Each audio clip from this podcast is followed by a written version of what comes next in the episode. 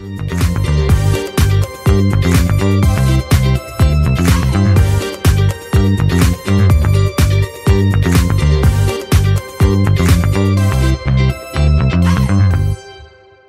Merhaba. Merhaba Irmak'cığım. 19. bölümünde Kimin Ekonomisi'nin yine beraberiz. Bugün biraz kriz mefhumundan bahsedeceğiz. Genel seçime yaklaşırken herkes e, biraz diken üstündeydi. Ha kriz çıktı, ha çıkacak diye. Şimdi bu kriz beklentileri azaldı. Kriz sanki bertaraf edilmiş gibi bu risk e, görülüyor. Sen ne dersin? Kriz riskini bertaraf edebildik mi? Evet şimdi Mayıs seçimleriyle ilgili aslında bir öncesi bir sonrası diye bakmak lazım. Dediğin gibi seçim öncesinde aslında çoğu ekonomistin söylediği şey e, özellikle tabii daha muhalefet tarafına belki e, hani destek olan ekonomistlerin söylediği şey e, büyük bir kriz içindeyiz. Daha da büyüyecek bu. İnsanların yaşam şartları gittikçe zorlaşıyor. Bu sebeple bir iktidar değişikliği beklentisi çok yüksek diye söylemler vardı Mayıs seçimlerinden önce. Bunu da dile getirirken iki tane birkaç tane alan vardı. En başta tabii olan bir şey enflasyonun yükselmesiydi. İkincisi işte e, dolar kurunun bazı zorluklarıydı. Üçüncüsü de dediğin gibi e, ödeme dengesinin bozulma riskiydi. Yani ödeme dengesi nedir? Yurt dışına olan borçların e, bir şekilde çevrilememe riskiydi. Bunlar çok dile getirildi. Bunlar yapılırken de neler söyleniyordu tabii? Özellikle Merkez Bankası rezervleri çok konuşuldu. İşte e, brüt ve net rezervler artı da bile olsa işte swaplar düşüldüğü zaman e, eksi çıkıyor. Onun için aslında durum e, çok kötü gibi söylemler vardı.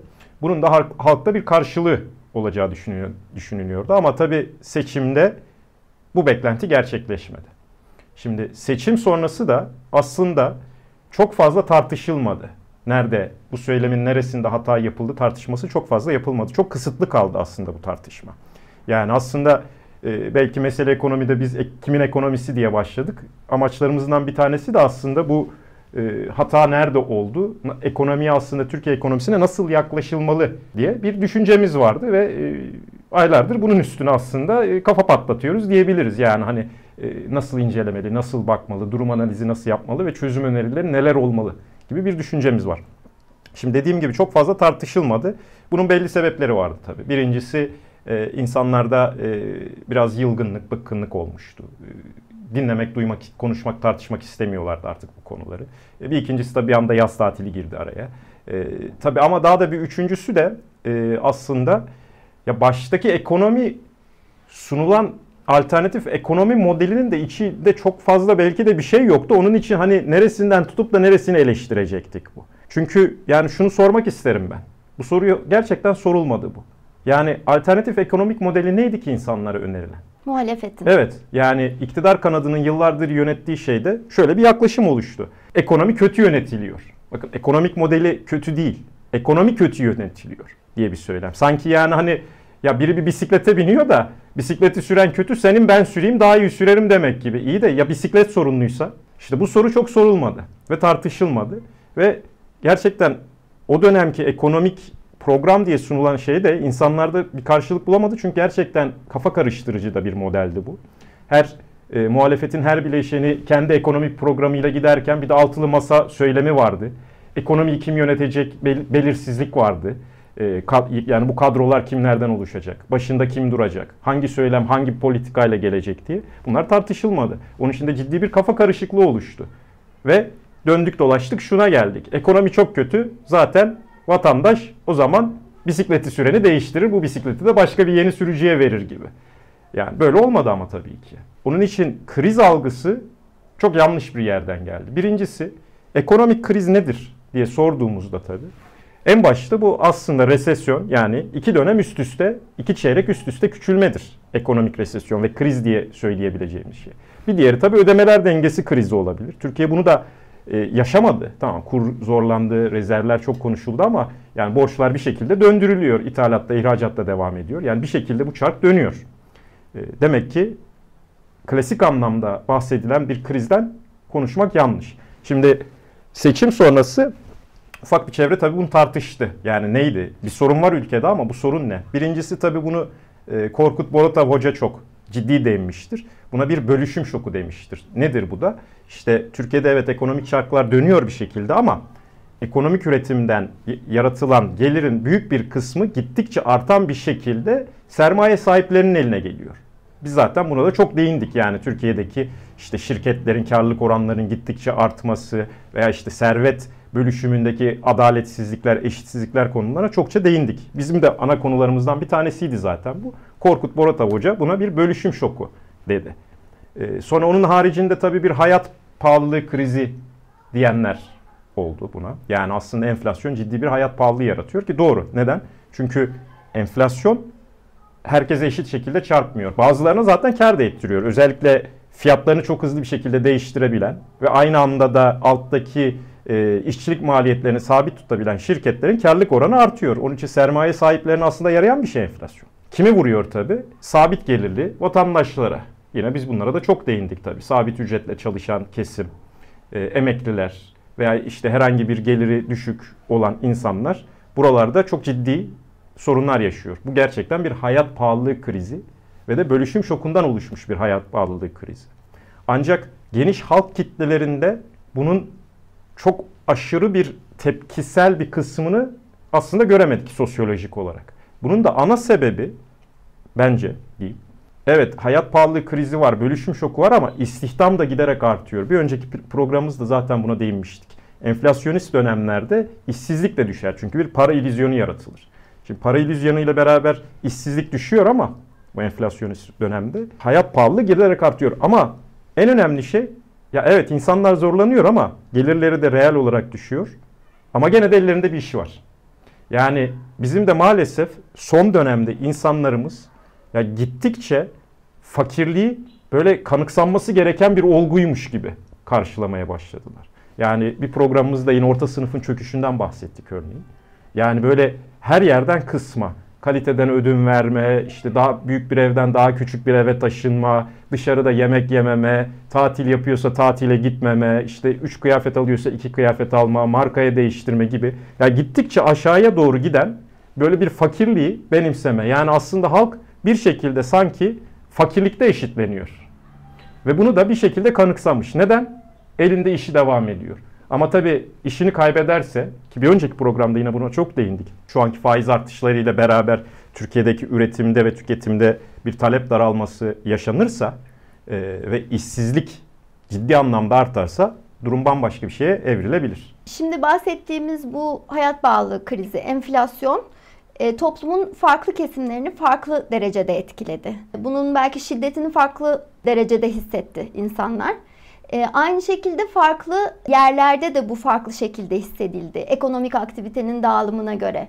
Yani büyük şehirlerde, küçük şehirlerde ve kırsal kesimlerde enflasyon, hayat pahalılığı aynı şekilde hissedilmedi. Sence bu yaklaşan resesyon ve işsizlik de farklı yerlerde, farklı şekillerde mi hissedilecek? Bu çok önemli bir tespit. Şöyle yani insanlar bazen konuştuğu zaman e, ekonomi kötü gidiyor derken bu büyük şehir, küçük şehir veya şehir ile kırsal arasındaki ayrıma çok fazla değinmiyorlar. Bunların arasında gerçekten büyük dinamik farklılıklar var.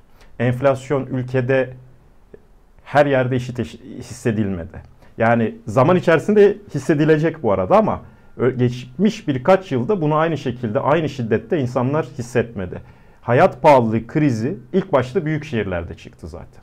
Yani işte İstanbul, Ankara, İzmir olsun, diğer büyük şehirler olsun, buralarda olsun. Buranın çünkü ciddi bir talep artışı enflasyonla beraber bazen oluşuyor. Çünkü insanlar önden yükleme yapıp da bazı şeyleri hemen almaya çalıştılar falan. Buna da değinmiştik enflasyonun sebeplerinde daha önce. Ancak buna çok maruz kalan şey insanlar e, aynı şiddette kırsalda veya küçük şehirlerde bunu yaşamadılar. Yani bu büyük bir ayrışmaydı bu. Zaten yani son belki Türkiye'nin aslında böyle son 7-8 yılda yaşadığımız seçimler, referandumlar olsun. Bir büyük şehir ve küçük şehir veya kırsal ayrımını da çok net görmeye başladık biz. Yani herkes her şeyi eşit şekilde hissetmiyor bizim ülkemizde. Bu çok net. Onun için büyük şehirlerde ciddi bir tepki oluşmaya başladı. Çünkü bir de tabii şöyle de bir şey var. Ya orta sınıfın yıkılmasından bahsetmiştik örneğin. Ya orta sınıflar genelde zaten büyük şehirlerde oluyor ve nüfusun da önemli bir kısmını yüzdesel olarak önemli bir kısmını da oluşturuyor büyük şehirlerde. Bu en büyük şiddeti de buradaki insanlar yaşadı aslında. Çünkü bu insanlar sabit gelirlidir. Beyaz yaka diyebileceğimiz çalışan kesimdir bunlar. Ellerinde çok büyük bir birikmiş sermaye de yoktur. Bir kısmı kirada oturur. Ee, yani gelir olarak evet en alt tabakaya veya askeri ücretli kesime göre daha yüksek kazanıyorlardı. Bu da belli bir konfor sağlıyordu bu insanlara. Büyük şehirlerde ve bu alışıla gelmiş bir şeydi. Şimdi bu konforları insanların ellerinden tek tek alınıyor yıllardır. Ve buna da ciddi bir tepki bireysel olarak gösteriyorlar, duyuyorlar. Ama örgütsel bir şey görmedik. Zaten en büyük sorunlardan bir tanesi de budur. Yani beyaz yaka dediğimiz orta sınıfın e, örgütlük sorunu çok ciddidir. Kendisini bir defa işçi olarak görmez. Bizim orta sınıfımız o işçi değil çalışandır.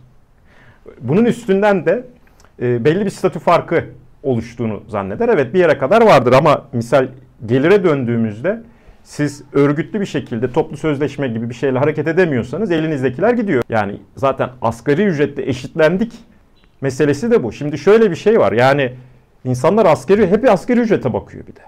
Ya bu gerçekten de absürt bir şey. Ya asgari ücret dediğimiz şey insanların en temel yaşam giderlerini karşılayabilecekleri minimum gelirdir. Yani bunu mu kanıksadık? Bunun üstünden bir tartışma dönmekte. Ee, ama dediğim gibi örgütlülükle beraber daha alt gelir grupları gelir seviyesini yükseltirken ki asgari ücrette çok ciddi artışlar oldu tabii zaman içerisinde. Bu orta sınıfın gelirine büyük şehirlerdeki hiçbir şekilde yansımadı. Kırsalda veya küçük şehirlerde yaşayan insanlar için asgari ücretin yükselmesi ciddi reel bir refah ve gelir artışı aslında. Çünkü buralar zaten nispeten çok daha İstanbul, Ankara gibi yerlere göre çok daha ucuz. Peki e, yine hatırlatayım son sorumu. Resesyon ve işsizlik şehirleri ve kırsal kesimi nasıl etkileyecek? Şu anki hızla giden faiz artışları devam ederse 2024 yılı geçen programdaki öngörülerimize de değinirsek çok ciddi bir e, ek işsizlik yaratma riskini içinde barındırıyor. Şimdi resesyon dersek yani 2024'te üst üste iki çeyrek Türkiye daralır mı? Ya bunu şu andan öngörmek kolay değil. IMF'nin öngörüsü misal %3 bir ekonomik büyüme 2024 için ama şimdi şöyle Türkiye gibi gelişmekte olan ama bir türlü gelişemeyen bir ekonomide de %3'lük büyüme aslında istihdamın aynı seviyede kalmasını sağlamıyor. Tarihsel sürece baktığımızda Türkiye'deki istihdamın e, sabit kalması veya artması için yani işsizlik oranının sabit kalması veya düşmesi için gerekli ekonomik büyüme oranı senelik %4,5-5 civarıdır. Şimdi %3'lük bir öngörü siz büyüyoruz bile deseniz gene herhangi bir şekilde işsizliği düşürmeyecek. Hatta belki ek işsizlik yaratacak. Kaldı ki bence IMF oldukça iyimser yaklaşıyor. Yani bu ciddi faiz artışları, frene basmalar ki bizim çoğu şirketimiz de son birkaç yılda e, yani bu ucuz krediye öyle bir alıştı ki yani ortada çok fazla bir zombi denebilecek şirket olduğu da belli. Yani aslında normal rekabet koşullarında bu şirketlerin belki çoktan gitmiş olması lazımdı ama ucuz krediye dayalı olarak bir şekilde varlıklarını sürdürebildiler. Bir ikincisi de tabii en önemli şeylerden bir tanesi de döviz kurunun hem bu faiz ve ekonomik süreçte nereye gideceği. Ya bununla ilgili de öyle çok şeyler dönüyor ki şu anda yani resmen rivayetler dönüyor ve hiç de birbirine benzemez rivayetler yani bunlar. İşte 100 dolar 40 lira olur diyen de var. 20'lere düşecek, 21'lere düşecek diyenler de var. Yani rakamlar havada uçuşuyor ve hiçbiri birbirine yakın değil. Şimdi ama şöyle bakalım biz. Türkiye son 4-5 yılda büyük bir ekonomik deney yaşadı. Bu ekonomik deney neydi? Faizleri düşük tutalım. İşte döviz değerlensin, Türk lirası ucuzlasın. Bununla beraber biz ihracatımızı arttıralım diye bir düşünce vardı. İşte yerli ve milli olma düşüncesi. Aslında bu sadece bir döviz politikası falan da değildi. Son derece korumacı bir döneme de geçti Türkiye. Ya bu gözden kaçıyor bazen. Çok ciddi vergiler ithalata dayalı çok ciddi vergiler konuldu. Onun için Türkiye piyasaları aslında dışarıya doğru kapanmaya başladı. Hep ihraç edeceğiz biz ama ithalat yapmayacağız. Ki nasıl yapmayacağız o da meçhul. Çünkü ham madde ithal etmek zorundasınız. Bizim ülkemizin doğal kaynakları çok sınırlı. Yani üretim zaten Türkiye'nin en büyük sorunudur bu üretim yapalım. Hep büyüdüğü dönemlerde ciddi cari açık verir. Türkiye çünkü her zaman e, en başta enerji e, ithalatı ama onun dışında da işte makina, teçhizat veya ham madde ithalatı yapmak zorunda olan bir ülke. Yani bu döngüyü siz böyle bir döviz politikasıyla zaten kıramazsınız. Döviz çok artınca Türkiye yeni bir maden kaynağı mı buluyor? Yani petrol mü çıkıyor Türkiye'den? Böyle bir şey yok. Ya onun için bizim bir türlü üst basamaklara da geçemiyoruz. Yani bu zıplamayı yapamadık teknolojik gelişme vesaire vesaire. Ya rakamlar da göstermiyor. 4 yıl gerçekten uzun bir süre bir ekonomik deney için. Türkiye bunu yaşadı. Peki yani ihracatımız çok mu arttı? Yani cari açığımız tamamen kapandı. Çok fazla cari cari fazla veren bir ülke mi olduk? Yok. Böyle bir şey olmadı. Yani demek istediğim şey Türkiye'nin son 4 yılda yaşadığı deney de bu yerli ve millilik deneyi e, ve işte düşük faiz, e, yüksek kur politikasının da aslında üretime çok büyük bir faydası veya ihracata olmadığını da gördük. Evet istihdam oldu ama dediğim gibi bu zaten enflasyonist dönemlerde istihdam zaten yükselir. işsizlik zaten düşer. Şimdi ters bir süreçte nereye gideceğiz sorusu.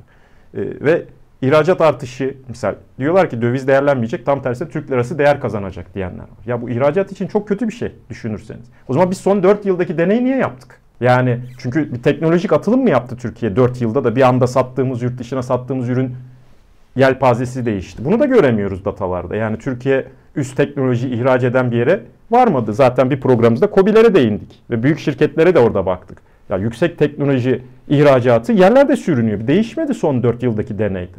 O zaman biz bunu niye yaptık sorusuna geliyoruz. Yani tamamen bir bölüşüm şoku ve hayat pahalı kriziyle gidiyoruz. E, bu gerçekten 2024 için yani zorlu bir dönemeç yine. E, bunun da tabii insanlara yansıması nasıl olacak? Yani hangi şeylerde değişim olması lazım? Bunu göreceğiz. Zaten seneyi bitirdik artık ama 2024'ün de böyle kolay geçeceği, her şeyin e, bir düzene gireceği bir şekilde düşünmek gerçekten e, çok akla sığacak bir e, şey değil derim şu anda. Peki bu öngörülerin insanların yerel seçimlerdeki oy tercihini nasıl değiştirecek sence? Ya da değiştirecek mi? Evet. Ya şimdi tabii yerel seçimlerin ana olgusu yereldeki hizmet, alınan hizmet, halkın hizmet kalitesi. Yani ekonomi burada bir yere kadar rol oynamakta. 2019 seçimlerinde bunu gördük yani. O dönem özellikle en temel patates, soğan gibi gıdaların fiyatlarının çok yüksek bir hızla artması e, özellikle büyük şehirlerde insanların oy tercihlerini değiştirmese de mesela verdikleri partiye, oy verdikleri partiye oy vermeme yönünde. Yani ben oy atmıyorum gibi bir şeye geldi. Bu da tabii muhalefet kanadının da oyunun yükselmesine de biraz sebep oldu. Şimdi içinde bulunduğumuz dönemde dediğim gibi seçim dönemine yüksek bir istihdamla gidiyoruz. Ama aynı anda yüksek bir enflasyon ve de gittikçe artan bir faiz politikasıyla gidiyoruz. Şimdi bu faiz politikasının Türkiye'ye geri dönüşü çok hızlı bir işsizlik yaratılması olursa bunun tabii yerel seçimlerde bir etkisi olacaktır. Bunun haricinde ama tabii en önemli olan şey sonuçta yerel idareler ya ekonominin önemli bir parçasıdır ama ekonominin ne düzenleyicisidir ne başını ittirenidir. Yani elinde sonuçta bir para, para politikası yönetmiyorsun. Böyle dev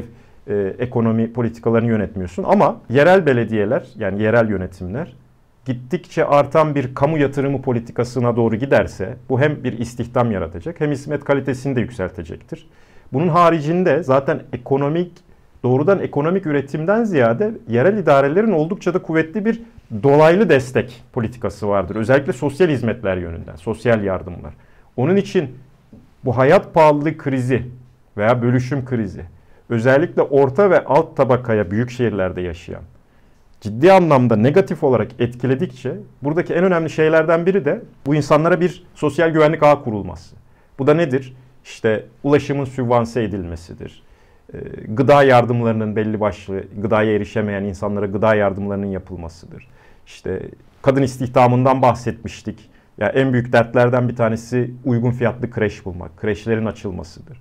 İşte gençlerin çalışabileceği, okuyabileceği ücretsiz alanların, kamusal alanların kurulmasıdır. Yani yeni şehircilik, yeni belediyecilik politikasında e, dediğim gibi burada yerel idarelerin parlayabileceği iki tane alan olmakta. Bir, kamu yatırımlarının bir şekilde artması. Bir diğeri de ekonominin de en negatif alanda en yüksek bir şiddete maruz kalan kitlelere bir şekilde o sosyal güvenlik ağının gittikçe daha fazla sağlanabilmesi. Ama tabii bu yapılırken önemli şeylerden biri de istihdamı da destekleyebilecek bir şekilde verilmesi. Yani sadece insanlara bir şey değil, hani balık verme değil de balık tutmayı da öğretecek bir e, politikalarla gidilmesi. Bunları yapan yerel idareler daha fazla parlayacaktır. Teşekkür ediyorum. Her zaman olduğu gibi izleyicilerimizden de kriz algılarıyla ilgili görüşlerini bekliyoruz. Ee, herkesin krizi kendine göre farklı olabiliyor aslında. Kimin krizi gibi bir soru da sorabiliriz. Teşekkür ediyorum. Haftaya görüşmek üzere. Görüşmek üzere.